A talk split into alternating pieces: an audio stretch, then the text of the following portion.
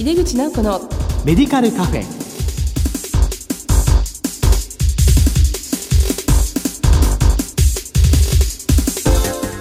こんばんは。帝京平成大学薬学部の井出口直子です。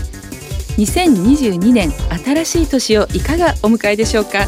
今年も番組をどうぞよろしくお願いいたします。井出口直子のメディカルカフェ。この番組は医療を取り巻く人々が集い語らい情報発信をする場です。早速この後、新年にふさわしいゲストにご登場いただきます。どうぞお楽しみに。井出口直子のメディカルカフェ。この番組は武田手羽の提供でお送りします。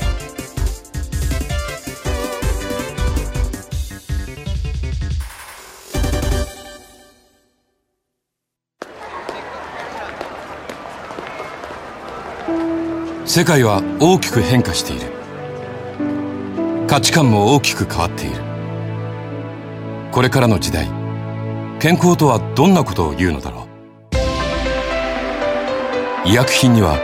何が求められるようになるのだろう。一人一人に寄り添いながら、価値ある医薬品を届けたい。私たちは武田手羽です。帝京平成大学薬学部の井出口直子です。新年にあたり、公益社団法人日本薬剤師会会長の山本信夫さんにお越しいただきました。今年もどうぞよろしくお願いいたします。おめでとうございます。どうぞよろしくお願いいたします。今月の特集テーマは、コロナ禍の薬剤師と2022年展望です。2014年6月から日本薬剤師会の会長を務めていらっしゃいます山本会長には2回にわたり今回ご登場いただきます。1回目はコロナ禍の薬剤師と題してお話を伺います。先生、まず2021年の振り返りから伺いたいと思うんですが、新型コロナウイルスの感染拡大によって引き続き薬剤師を含む医療従事者にとっては試練の年になりましたが、光も見えてきました。国内では2021年春先からスタートしたワクチン接種は、夏に接種が加速して国民の大体 80% という大変多くの人への接種が済んだことから、かなり新型コロナウイルス感染症の状況は改善の兆しが見えてきましたね。私もそのように感じています。ただ改善の兆しといっても、ワクチンの接種が 80% に近くなっていますから、諸外国ではその 70% の壁を超えるのが大変だ。素直に皆さん打ってくださったので、80% を超えているというのは極めて大きな数字ですし、それが感染症の急速に減った理由だろうというふうに言われているのは事実だと思います。ですから、これからも打ててない方々についてはどんどん打っていった方がいいと思いますし、子どもさんにも適用拡大しましたので、家族内での感染などを考えると、やはり積極的にワクチンは打っていただいた方がいい。ただ、昨年12月に新しいオミクロン株という、新しいタイプのものができていて、当初そのコロナウイルスが出た時何なんだというのと同じような今雰囲気だと思うんで、今までふっと規制が解けて緩んだところに新しい株というので、薬剤師は薬剤師なりの協力の仕方というか貢献の仕方があるんじゃないかなと思っていますので、今年はもうぜひ去年一昨年のことがないようになったら嬉しいなと、そのために働きたいと思っています。本当にそうですよね。多くの薬剤師がワクチンの分注とか、様々頑張ってきたなっていうことの成果も見えたかなと思います。でも第3回目のですね、接種というものもあり、やはりワクチン接種によってウイルスが以前のようにはならないだろう、なってほしくないという思いはありますよね。新型コロナウイルスの感染者が国内で初めて報告されたのはもう一昨年前ですね、1月でしたが、それから現在まで新型コロナウイルス感染症に対して日本薬剤師会としてはどのように捉え対応されてきましたでしょうか。一昨年の1月の半ばでしたが、最初の感染者ができて、そのすぐ後が2月に入ってダイヤモンドプリンセスと、そのあたりが一体何が起きているのかというのは、多分日本国中が分かんなかった時代だと思うんですね。で、最初の屋形船の方はなんかその感染症らしいぞというお話で、その後ダイヤモンドプリンセスが日本に入ってきて、横浜に大黒島でしたっけね、着いた時に3000人からの人が乗っていましたし、日本人の方も多かったので、医薬品をどうするかということが大きな課題になった。で、何か訳の分からなくて、どうも感染症のところで薬剤師、会員とは言いながらもそこへ行けというのもちょっと酷な話だったんですけど、要望があったので向こうへ出向いて、私も何回か初日の日も船に乗ってる人がこの薬が欲しいという、まあ、ちょうど今で言えばあれが効くこれが効くの世界だったと思うんですけど、たまたま HIV の薬が効くらしいということで香港で乗った方がかなり外交ルートを使って供給しようという話がやってきて、僕は持ってったことがあるんですけど、その頃はこんな防護服も着てないし、割とこう普通の状態だったというのを記憶してるんですが、まあ、その後どうもこれおかしいぞと言い出して4月5月と進んで、その間薬剤師側としてやるべきことが見つからないんですね。ワクチンも出てこない、薬が効かない、まあ、秋口になって肺炎がひどくなるんでステロイドを使ったらいいんじゃないかというような話も出ていましたけど、どう使っていいかってその治療のプロトコルが決まってない中で、あとはなしでマスクと手洗いを進めるということを、年が明けてやっとワクチンの話が出てきて、2月から先行接種が始まり優先接種ということになってきて、その段階では薬剤師としてさっき先生おっしゃったように接種のスピードを上げなきゃいけないわけですから、そのためのその打ち手を確保するというようなことも含めて現場でのかなりの薬剤師会の皆さんが働いてくれたと。これは黙っていても働くってすごいことだなと思いましたけども、たくさんの方が働いてくださったと、それ大変感謝してますね。これからもそういう体制が続くんだろうと思ってますけど、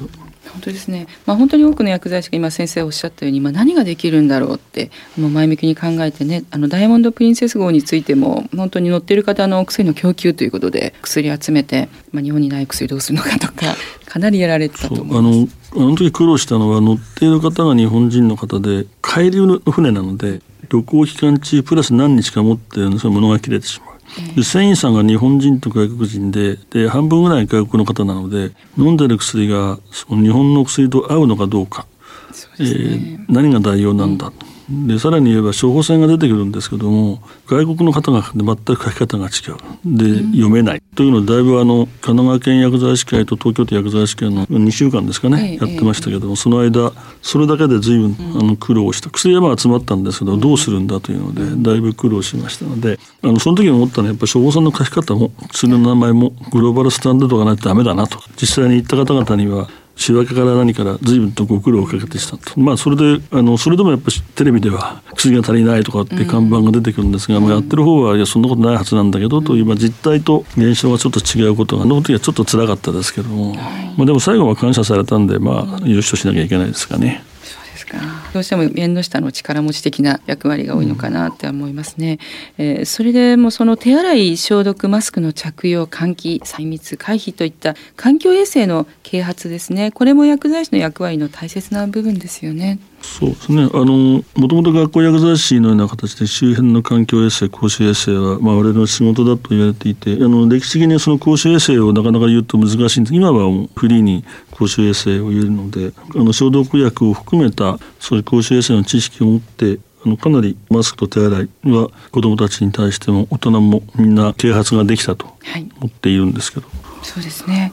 多分まだワクチンとか出てこない頃はこういうものがすごく不足しましたね、はい、でそれを一生懸命供給したのが薬局だったと思うんですけどもね。で注目される新型コロナウイルスワクチン接種については先ほども少しおっしゃいましたけども、どのようなご意見というのがありましたでしょうか。ここは多分ラジオをお聞きの方々も真っ二つに意見が分かれるんだと思うんですけども、はい、ワクチンを積極的にすべきだという方々といやそうじゃないだろうという、ここはなかなか収束するのは難しいと思うんですけども、薬剤師が本来やる仕事は何かといえば医薬品をきちんと滞りなく提供することで、それが完全に終わっているならば次のステップがあると思うんですけれども、あの時は確か打ち手が足りないという議論であれもこれもという中で薬剤師もどうだとで、当初3月だったかな、薬剤師の話が出た時には日薬の正式なコメントは少し後ろ向きだったんですけど、その後河野大臣は皆さんが薬剤師も薬剤師もと言って動きが出てきたので、ならば打つまでの準備をしなくてはならないということで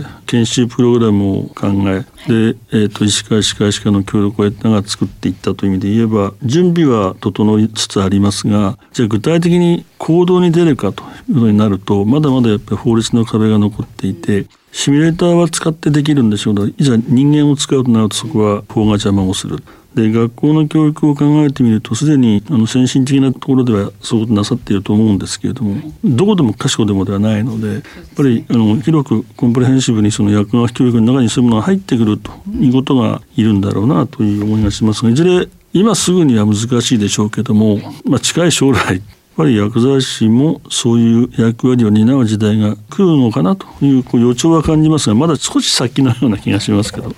昨年はかかりつけ薬剤師や薬局の力を最大限に発揮する1年になったのかなとも言えます。でさらにこの新型コロナウイルス感染症の流行に伴って外出の自粛要請によって医療機関薬局とも患者数は減少し、経営に大きな打撃を与えているといった現状があると思います。応受処方箋枚数の減少に見舞われた薬局も少なくないと思いますけども、どのような声が上がってきましたでしょうか。今の先生のお話のように明らかにその患者数は減少している。とりわけ小児科耳鼻科あたりの落ち込みは激しいと思うんですけど、それは子どもさんがいらっしゃるしなかなか出たくないということがあって、慢性疾患の場合はかなり長期になってますので、その長い処方には慣れてるんですけども、そうでない方が伸びてきますから、確かにお金に換算してはいけないんでしょうけど、処方箋の枚数ってのはそのまま収入に跳ね返りますので、大変苦しい経営をしているところがあって、半分とかひどいところ3分の1とかというのが聞いています。その一方で長期処方になると薬の量が増えますので技術量変わりませんから、そういった意味でのアンバランスさも出てきて、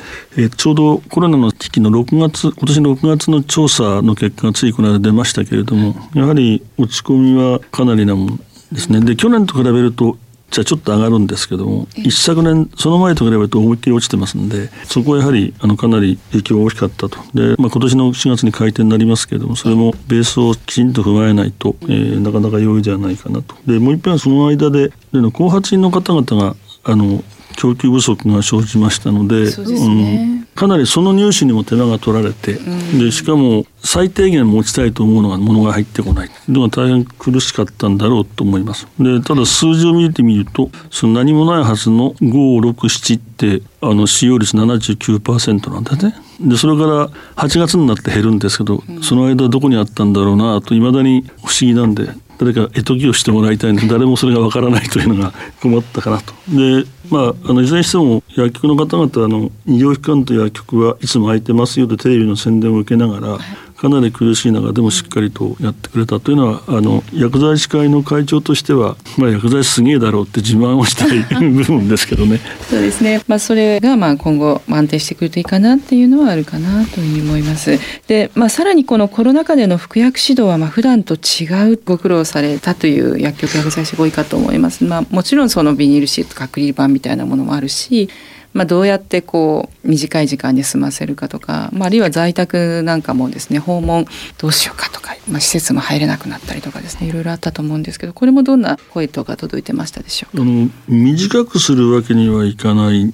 かといって、今日もそうですけど、その敷居を作るんですけども、こちら側が移してはいけないし、反対に患者さんからもらってもいけないっていう、そういう感染の状態をケアしながら、ドア開けっぱなしになりますし、換気をするという意味では、中の設備も含めて多分大変だった中で、説明するのを昔のように近い距離で話せないので、大変な苦労したというふうにいろいろ報告は受けてます。その中でやっぱりオンラインがある意味進んだのもそういう感じなのかもしれない。広い薬局であれば分けられるんでしょうけど、今平均的な薬局そんな大きくないですから、出入り口も1個ですので、そのあたりの服薬指導に至るまでの間のなるべく早く移動させなきゃいけないという、その辺のところでだいぶ苦労したんじゃないかなと。で患者さんもやっぱり体力のない方は来ないので、ご家族の方がいらっしゃるケースもあったりして、そういった意味では普段と違ったなんか妙な緊張感みたいなのを漂わせながらやっていた方々が多いんですけども、その中でも患者さんの方はやっぱりかかりつけに薬局に来る分については状況分かってますので、ただ一定在宅に届けるようなケースが出てくると、置いて帰ってくるケースもあれば、どうしても中に入らなきゃならない。そうですね。で入ってしまう時にはどうするかと、こういうのを着ていかなきゃならない。その準備が、多分在宅を持った方は大変だったんだろうなという感じがします。でもそれなりにあまり大きなトラブルもなく、進んでいったという意味では、様々な財政的な支援もいただきましたけども、うまくいったような気がしますけど。お一人暮らしの方とかも当然行かざるを得ないですし、お一人暮らしの方ということは結局ウイルスは外から来る人が持ち込むわけですから、そういう意味では本当に感染しない、させないっていうことに本当に気を使ったと思います。さてですね、ところで昨年を振り返りまして、先生薬剤師にとって明るく感じられたようなトピックス何かありましたでしょうか。とても難しいご質問なんですけども、コロナの中で国中がもう暗くなってましたから、その中で明るいニュースってなんとなく能天気になっちゃう気がするんですが、それでもさっきお話になったようにコロナワクチンの接種会場であれだけ積極的に薬剤師が関われたというのは、これから先の大きな功名だと思いますし、法改正の方は順次施行されるのは予定通り進んだわけですけれども、それも一つの大きな転換期になるでしょうし、もう一点はこういう時期だったからこそ、今まで日薬で進めてきた事業のようなものを少し整理して、向こう10年ぐらいのパンデの政策提言みたいなものを出させていただいたというのが、今年のやるべき仕事が増えたという感じでは、明るいという感じなんですかね。はいそうですね、ワクチン接種会場はね、必ず薬剤師がもう非常にもう習熟皆さんされたんではないかと思うんですけどもね、その政策提言につきましては次回にまた詳しくお聞きしたいというふうに思います、新年にあたって日本薬剤師会の取り組みなどにつきましてはですね、そういうことで次回しっかりお話をいただきたいと思います。コロナ禍の薬剤師と2022年展望の1回目、昨年を振り返ってコロナ禍の薬剤師と題して、公益社団法人日本薬剤師会会長の山本信夫さんにお話を伺いました。先生、お忙しいところありがとうございました。ありがとうございました。次回もよろしくお願いいたします。世界は大きく変化している。価値観も大きく変わっている。これからの時代、健康とはどんなことを言うのだろう。価値あるラインナップで信頼性の高い医薬品をお届けします。一人一人に向き合いながら、どんな時でも健康を咲かせる力を。私たちは武田テバです。